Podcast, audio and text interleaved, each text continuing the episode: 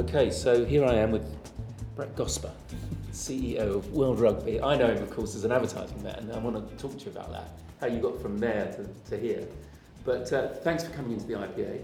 Um, this is an incredibly busy, probably the busiest time for you you can imagine with the World Cup going on. Uh, just give us a little sort of inkling of what you're what you're sort of having to deal with. Well, it's a, it's, it's a frantic time because you, you deal from big picture stuff to, to small minutiae as well, but you're pulled in many directions. Um, you've got all of your own council members, which is your biggest board that you answer to. You've got your executive board, you've got a Rugby World Cup board. Like in sport, there are committees all over the place that you're dealing with. Um, you've got many uh, sponsors that you're doing, so you're going to make appearances at all your top worldwide partners, of which there's six top worldwide partners, and then another four or five at different levels and so on that you appear with. You've got to you've got to you've got to meet referees. Media is a massive part of what you do. Every day I've got four or five media calls with different platforms, you know, around the world, whether it be you know local media or, or rugby media around the world or just general media. More than ever before at this World Tournament, there's been a lot of financial media as well because of the size and scale of a Rugby World Cup. You get pulled into legal issues, uh, disciplinary issues with players um, just issues of how the general tournament's going from has the Royal Box got ref mic on their seats, um, you know, right through to, you know, is the President's speech too long for the opening ceremony? Um, are the TMOs taking too long to get through the system and so on? So it is, there's nothing that you're not consulted on in some way. And that's just the way the system works. But it's, but it's been an amazing start, hasn't it? I mean, we were just talking before we could not have written a, a, better start. I mean, firstly, I think the opening game, the opening ceremony was was uh, you know well watched and well. I think we had huge television audience figures for that, um, and it went down well. Host, I've got to be very careful what I say because I get in trouble every time I talk about whether the host does well or not. But you know, good for it the host. Has to be good. For good the, for the host for the to win. Yeah, it? I mean, it's and it's the thing is, it's not going to change the commercial value of the tournament. It's done. You know, we've broken every record commercially attendance, demand, whatever you want to talk about.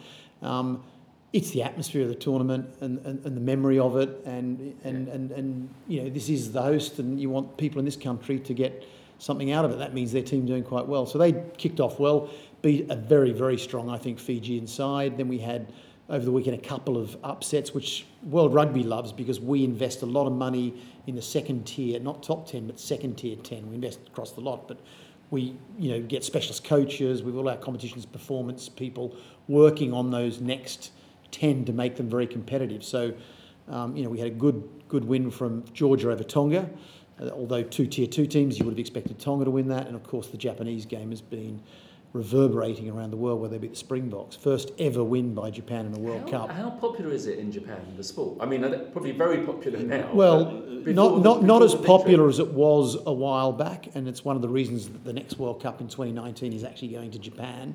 First time we do it in a tier two country, first time we do it in Asia. Hugely bold move for rugby to do that. And we're working our way through some of the issues on that at the moment because we lost the National Olympic Stadium as a, as a, as a centrepiece of, of our tournament, which was going to happen here before the Olympics. But it is traditionally a very, po- a very popular sport. It, it, it's a little bit exclusive popular in Japan in that every corporate owns its top corporate owns a team in the, in the professional league. And then in, in political terms, every politician used to play rugby. But somehow it's kind of, I mean, I exaggerate to make a point, but it's become a bit of a Freemasonry. It hasn't trickled into the general right. population as much as we'd like to. But in the past, it's, it's had huge crowds for some of the big games and so on. I mean, the, the, the National League there gets three or 4,000 along to each of their games. Um, if they have a big tip, the All Blacks turn up, they'll fill a stadium. If anyone else turns up, they might get 25,000. So to try and sell what they'll have to sell, which is about 1.8 million tickets in 2019, they're going to have to go some, and it has to be seen by the Japanese as a big event. So this weekend has helped the fact really that, that, that, that the home team actually can knock someone off like South Africa. Um, and, uh, you know, uh, we actually had to close our merchandise store on heard, Oxford yeah. Street. Everyone's yesterday. wearing a Japan they, rugby shirt. They were taking the shelves out of the place. I mean, it was you know the Japanese were just piling in, and it was incredible. Yeah. And someone redesigned their flag with the, the sun as a rugby ball. That's right. That? Yeah, yeah, fantastic. Yeah. Anyway, I want to talk a little bit about you, Brett, because um, I know you come from a sporty family, sure. uh, and uh, that you were a, you were a, not probably everybody knows this. You were a professional rugby player before you went As into- professional as it wasn't allowed at the time. Well, yeah. of course, it was a little bit vague then. Uh, and then you got into advertising. Just, just talk to us a little bit about how, how you ended up in advertising, starting out as a, as a sporty kid. Um, yeah, yeah. I don't know why I ended. Do you know? I ended up in advertising because I was doing a law degree and an economics degree, and I was probably going to be a lawyer. And my brother was a lawyer. Bef- sorry, my brother was a lawyer before me, and um, I, I, I kind of read in a laundrette while I was doing my laundry at university David Ogilvy's book, and that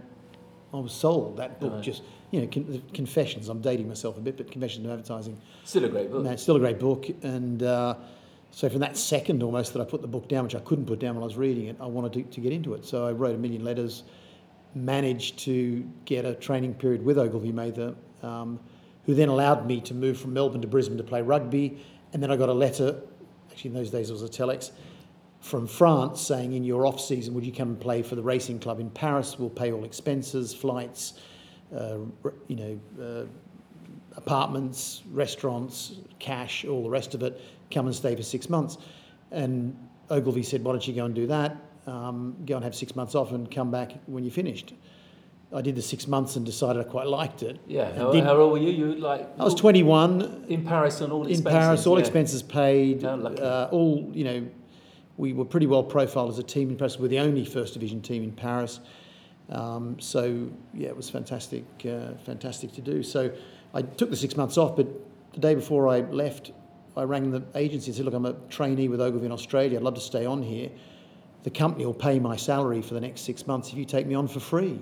So Ogilvy took me on in Paris for free, and at the end of that six months, they um, they took me on for good. And I had the office actually next door to David Ogilvy, which is his part-time office. That's where he based himself He was still very much because he was still then, yeah, alive and, yeah. and writing Ogilvy on advertising, which was the change of book to, uh, and I helped him translate some of that. I used to go out to lunch with him, and it was it was a good fun period. And uh, he was a big rugby fan, and I actually had him. What they say, Dedicas, uh, you know, sign a book for me, one- his book, and said, "Look, do you mind signing this and Yeah. writing something for me?" And uh, anyway, I left it on his desk, and he left it on my desk afterwards, and I opened it up, and it said, "Who said rugby players can't succeed in advertising?" anyway, I was of course chuffed. Went around the agency showing everyone with my chest puffed out, said, "Look, he obviously thinks I've got full of potential." So anyway, I went past his office, and I said, "David, look, really, not, what a great thing you wrote in my book. I'm so pleased." He said, "Yeah, yeah." You didn't know I played rugby, did you? so I don't share that story with people I've shared the, Yeah, the, but I the mean, line with. But yeah. I'm sure you still got the book. Still got the book? Yeah, just- absolutely. You just say, oh yeah, of course, yeah, absolutely. So then you went. Um, I mean, you've worked in London. You worked in New York. That's right. So I worked in Paris, and I was, you know, one of the great last of the Mohicans in a rugby sense, because rugby went fully professional in '95. I played till '90, so I did eight, nine seasons with the racing in Paris. Played a few selection games against the All Blacks and and other British Barbarians and so on. Sorry, I'm banging on the table. Um, uh, played a few selection games, and then. Um, actually, very briefly set up TBWA in Frankfurt after we won the BMW account, which actually finished with tears, but it was an interesting uh, year in, in, in Frankfurt. And then was asked by Havas to come and, and, and put some sense into a small group of companies that were owned by Havas that we rebranded and relaunched as Euro, Euro RSCG Wnek Gosper. Despite the name, we did reasonably well. Yeah, well, th- th- those of us who are over 40 will remember, I include myself, really.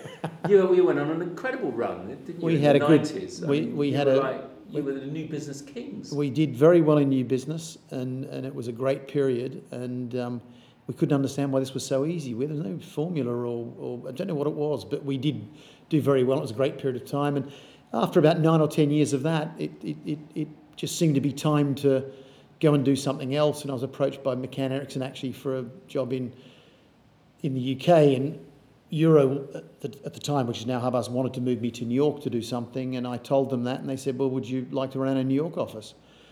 And uh, I thought, you know, it was basically probably the biggest office in New York, uh, certainly the biggest agency in the states at that time, and the biggest in the world. So it seemed like a big challenge. Uh, it was a much bigger place than I had ever imagined, and I remember being there on about.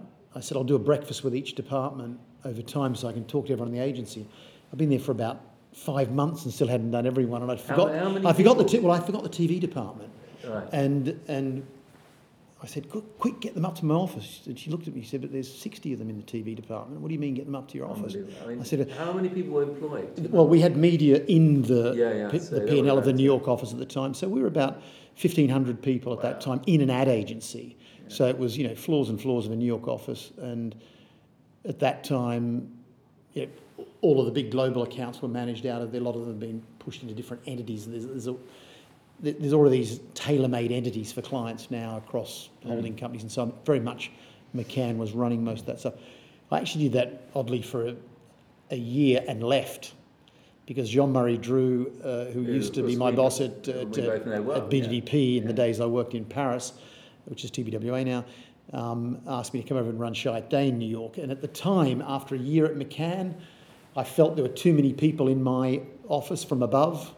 The guy who ran North America, the guy who ran the world, and I was just feeling it wasn't corporate me. And if you'd come out of a place that you ran as your own with a couple of partners, uh, where you just said, we're going to do this, and you did it, um, I wasn't used to the hoops of a, of, a, of, a, of a corporate entity like McCann, which is a little bit, you know, they mirror themselves a little bit on their clients. So somewhere between GM, Coca-Cola, and you know, the corporate culture was incredibly rigid in, in, in many ways. I think at that time, I think it changed a lot since and then. But anyway, I, I went to Sh- Chiat Day for a year, and cut a long story short. Actually, they brought me back to run the USA after that at McCann on the assurances that a lot of changes would be made. I thought Jean Marie was going to go and work for who was the agency that was recruiting him at the time. Oh, yeah. It was Havas, yeah. It was Havas. Havas. Yes, we all thought That's that, right. yeah. So we all thought he was going to go, and, and I rang him and said, "I'll stay if you're staying." And he and he and he bumbled around with his answer so much. "Oh, he's, he's going, so I'm not going to stay." And I went back to McCann, and of course did another three years at McCann, being president of the US there, and then they sent me back to be head of EMEA for McCann, which I did for about four years. Um, interesting job, that one. Uh, more frustrating in many ways because it's you've got so much responsibility in geography, but you're not really the boss uh, in many ways because that happens in, in New York. Um, and you felt on it's funny you felt like you're running a subsidiary of a US based thing. It was, it was quite interesting dynamic. Um, at the end of that period, there was a management change in New York where Nick Brien entered the, the, the scene. There were, there were probably a few of us being mooted for that role, but I was a Dooner guy. Um, he put me here um, in, in London at the time, and so it was time then to probably move on. And at that point, we, we agreed a departure, and so I did.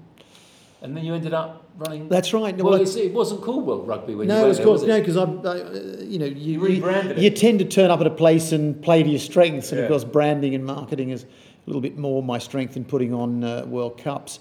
I mean, it wasn't because of that, but it, it to me required um, a, a rebrand. So I, anyway, I was approached for that role um, as a previous player. It appealed to me. Um, I'd had a year off. I thought it's a good time to do something else if there's something else out there. Otherwise, I'll go back. I lo- you know, love advertising. Happy to move back into that industry if, if, if something else that's really dramatically different doesn't turn up. I got the nod in that job, which was, you know, despite my experience, I, got- I got that job. There were probably some lot more qualified people for me, which, and I did for sure bluff my way through. Certainly the first three years. I've been there for three years now. I bluffed my way through the first year for sure, and uh, found my way. But it did appear to me that they were an inward-facing brand that didn't know what they were, what they stood for. Um, they were a, a very confidential brand, and we didn't even have a plaque on our door in Dublin where we stayed. We were ex-directory till 1987. Um, you know, just an incredibly secretive uh, place because it's a federation, very legalistic. Um, for 100 years of its existence, it existed since, since uh, 1886, uh, where it really was born to offset the power of the Rugby Football Union in disputes and so on. And the other home nations gathered to, to, together to offset the, the power of that, the weight of the Rugby Football Union. Um, and uh, it was just like a legal firm for 100 years. Suddenly they had a World Cup in 1987, which suddenly meant they had to become a bit outward facing. Um, the growth of the World Cup has been phenomenal. Suddenly, also now we have a Sevens World Series sponsored by HSBC. where, where does it rank? I heard someone say on the radio. In, the Rugby World Cup. in terms of world sporting events. Rugby World Cup is a global sporting event. We say it situates number three after the Olympics. and after uh, after FIFA. So FIFA would be the biggest, Yeah. but it depends on your criteria. Cricket World Cup probably beats us on television or, or does beat us on television audience because it's all Because of- India. Because of India. Yeah, but they don't have our global footprint. Yeah. You know, where we broadcast to 770 million households, 204 countries, um, much broader, heavier even in the footprint. States it's and the states, it's the, well, it's the fastest growing team Yeah. sport in the states now with over a million participants, and as an Olympic sport, you know, massive. You know, we, we've a lot of our broadcasts we've made sure is we've opened up, even if we've not received money that we get from, you know, subscriber or pay channels and, and, and so on. We've opened up free to air in a lot of countries in Asia, China, Brazil, and so on. Uh, Germany's got 24 broadcast on direct. We've paid they've paid Really? three times more than they paid at the last uh, Rugby World Cup. So certainly from a ticketing, Germans play rugby? Germans play rugby. In fact, they were, were ranked uh, 24 at some time in this year, and that we made management made a bit of a push to move the World Cup to 24 teams rather than the current 20 because you'd it would include them, yeah. it would include Germany. They get quite excited when you say the world's world the words World Cup in Germany Yeah, for, obvious, yeah, they're for obvious reasons, and they and and and they they are you know a very strong side. They're actually moving very strongly in the sevens area too.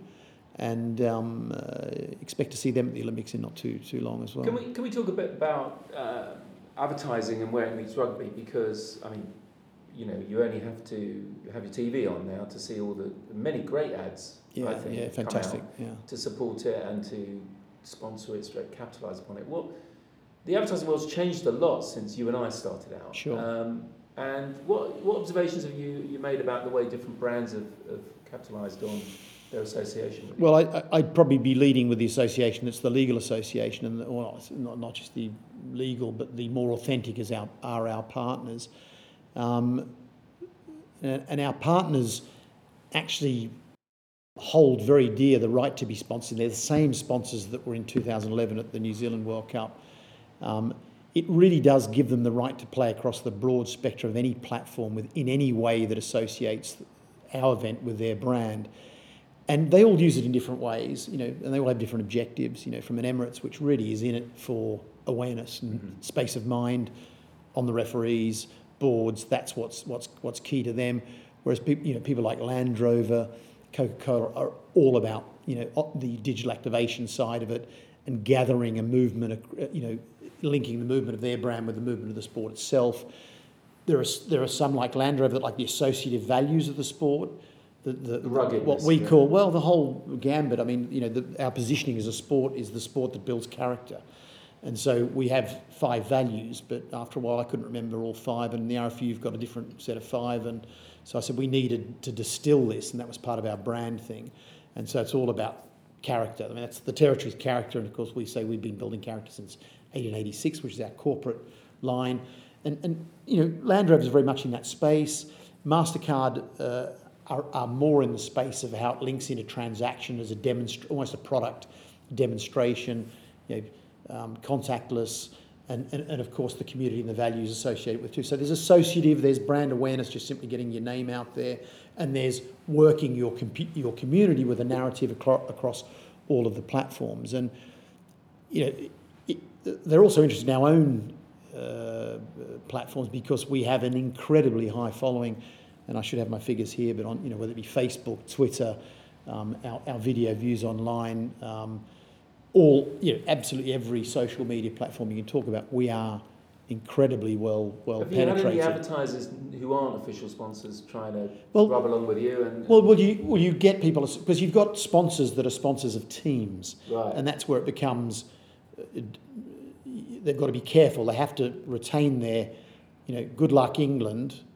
But if they say good luck England for the Rugby World Cup, suddenly they're impinging on Yeah, rights. yeah, yeah. So we have a team of rights police that are going around all the time, whether it be in hospitality, and we've got some rogue hospitality providers, which we also, I won't go into the economic model, but hospitality, television broadcast around the world and sponsorship is what World Rugby, which is which is actually Rugby World Cup, a subsidiary, Rugby World Cup Limited, subsidiary of, of, of World Rugby, which manages all of that, and the host union manages uh, the ticketing and all of the logistics on the ground, stadiums, transport, security, and so on. Um, So we're very cautious about the big sponsors of the big teams coming in and making it look like they and they you know it's, the association is is legitimate for them with the teams. They just can't overstep the mark in that area. But you know, some of the great pieces that I've seen, yeah, I've seen good stuff from Guinness. They're not a, they're not a sponsor. Heineken is. Mm. Heineken's done some very good work as well. Samsung have done great work, but they're not a sponsor. Um, yeah. So you know, you, you, you well, but it's all great yeah. noise for the sport, yeah, and that's what we love. They're all saying good things about been, the sport. Um, was it was it your not your personal decision, but was it your organisation that pushed for the stadia to be used right across um, England? Well, that was the host. The, the ho- I mean, we approve everything, and we would like it to be, uh, you know, again to different, differentiate from the Olympics. It tends to be a mono city mm. affair. How you do differentiate against a big event like this, really taking it across the country and you know we've got 42 team bases across the country and those different. I was in Burton on Trent last yeah, night brilliant. at the last Irish welcome, uh, the last team that was welcomed officially, and it's the town hall, and it's you know it's brass bands and choirs that were selected in in competitions, and the teams come in and they put their hats on, they get their medals. In the past, we've given participation medals as they left. Of course, they leave when they've lost, so mm. it was never a you know particularly wonderful ceremony. But whereas as they come in, we're doing it this time. So across the country, every you know the people of Burton are into it because they're hosting. You know, you've got all the football grounds across the country, which is also another way to penetrate markets that we're not in, which is the idea of a, of a Rugby World Cup. So at the Man City Stadium, the Leeds Stadium, Aston Villa, um, who am I forgetting? Brighton. Uh, Brighton, of course. I was there two days ago, and of course, where the Japanese won their historic win. Um, yeah, it's it's you know there are 13 stadia across 10 cities. The Olympic Stadium, So it's going to. So um, you probably won't give me a, um, a prediction. You, well, I get asked by that at the end of every yeah, interview, and I and I'm I, I obviously so I'm aggressively neutral, yeah. although I fail occasionally. Um, I refer people to our rankings and say, look, our rankings are usually pretty accurate. That's yeah. the best guide I can give you. Currently, um, New Zealand are ranked number one. There's a bit of shuffling in the rankings this weekend where South Africa dropped Are down. you adjusting the rankings? We adjust each week, yeah. We, we adjust our rankings each oh, week. Right, okay. So Japan have actually moved up higher than Scotland after their win against Scotland. So, th- so Scotland are the underdogs now officially against Japan right, for the weekend game. So it's quite quite amusing. Apologies to any Scottish listeners. Yeah. Uh, so, so I'm going down for the Scottish game. Actually, it's, uh, it's tomorrow. Yeah, right. um, in Gloucester.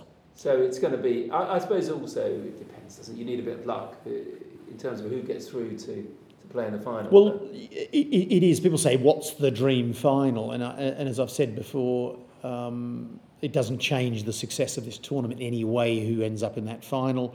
And depending on who you're looking at, you know, we, we uh, if Uruguay got to the final, it'd be a huge success for world rugby in the way we're making teams competitive. I think in this country, you get a sense people quite like, would like to see, obviously, their home team, England, in the final. They'd probably like to see them against the previous world champions. Mm. So I think most English people would say that's the dream final. Um, They've got to deal with your team first, though, Australia. Oh, you're referring to Australia? Yeah. Um, poor old Wales, all these in- Wales have had a few injuries, yeah. but but uh, I wouldn't write them off. No, I wouldn't write anyone off uh, in, who's. Well, I wouldn't write anyone off after the Japanese game at all, but certainly the top eight sides in, in, in world rugby, any one of them are capable of winning a World Cup, I'm sure. Well, look, Brett, it's been great talking to you. I always ask um, uh, at the end of these things uh, for you to tell me who your hero is, um, living or dead. Who, who would that be? Yeah, it's pretty. I'd be pretty cheesy and banal on the on, on the who the hero is. Probably, I, you know, Nelson Mandela. There's something about him and the greatness of what he did, but the ordinariness of the way he went about dealing with people, but ordinary in a good way. I mean, you know, yeah, yeah. The, the, sheer um, uh, touch that he had and the natural interest he had in people. And I hear a lot about him in the rugby context. Because he had that affinity he, with the South African way. That's right, and he was and he was a he was a big deal, obviously, for rugby in '95. Really put rugby on the map with his involvement. Of course, there've been films since and so on, but. Everyone you talk to through the South African Rugby Union or Bernard Lapasset, our president, have spent a lot of time with my own my father actually was part of the Olympic small working group of four people that, that visited South Africa to, to, to work out with Mandela whether uh, they should come back in and be recognised by the Olympics. Of course, they were recognised by the Olympics before they were by the UN again, and um, it was the Olympics that accepted them back in the community. And his his personal touch and the way he was but at the same time keeping his eye on on, on, on, on the big things that mattered. I, you know, I, I'm sure I'm one of many minions who'd say Nelson Mandela. Well, yeah, you Uh, would argue with that. Yeah. Uh, and the last question is, uh, you've got to recommend a book.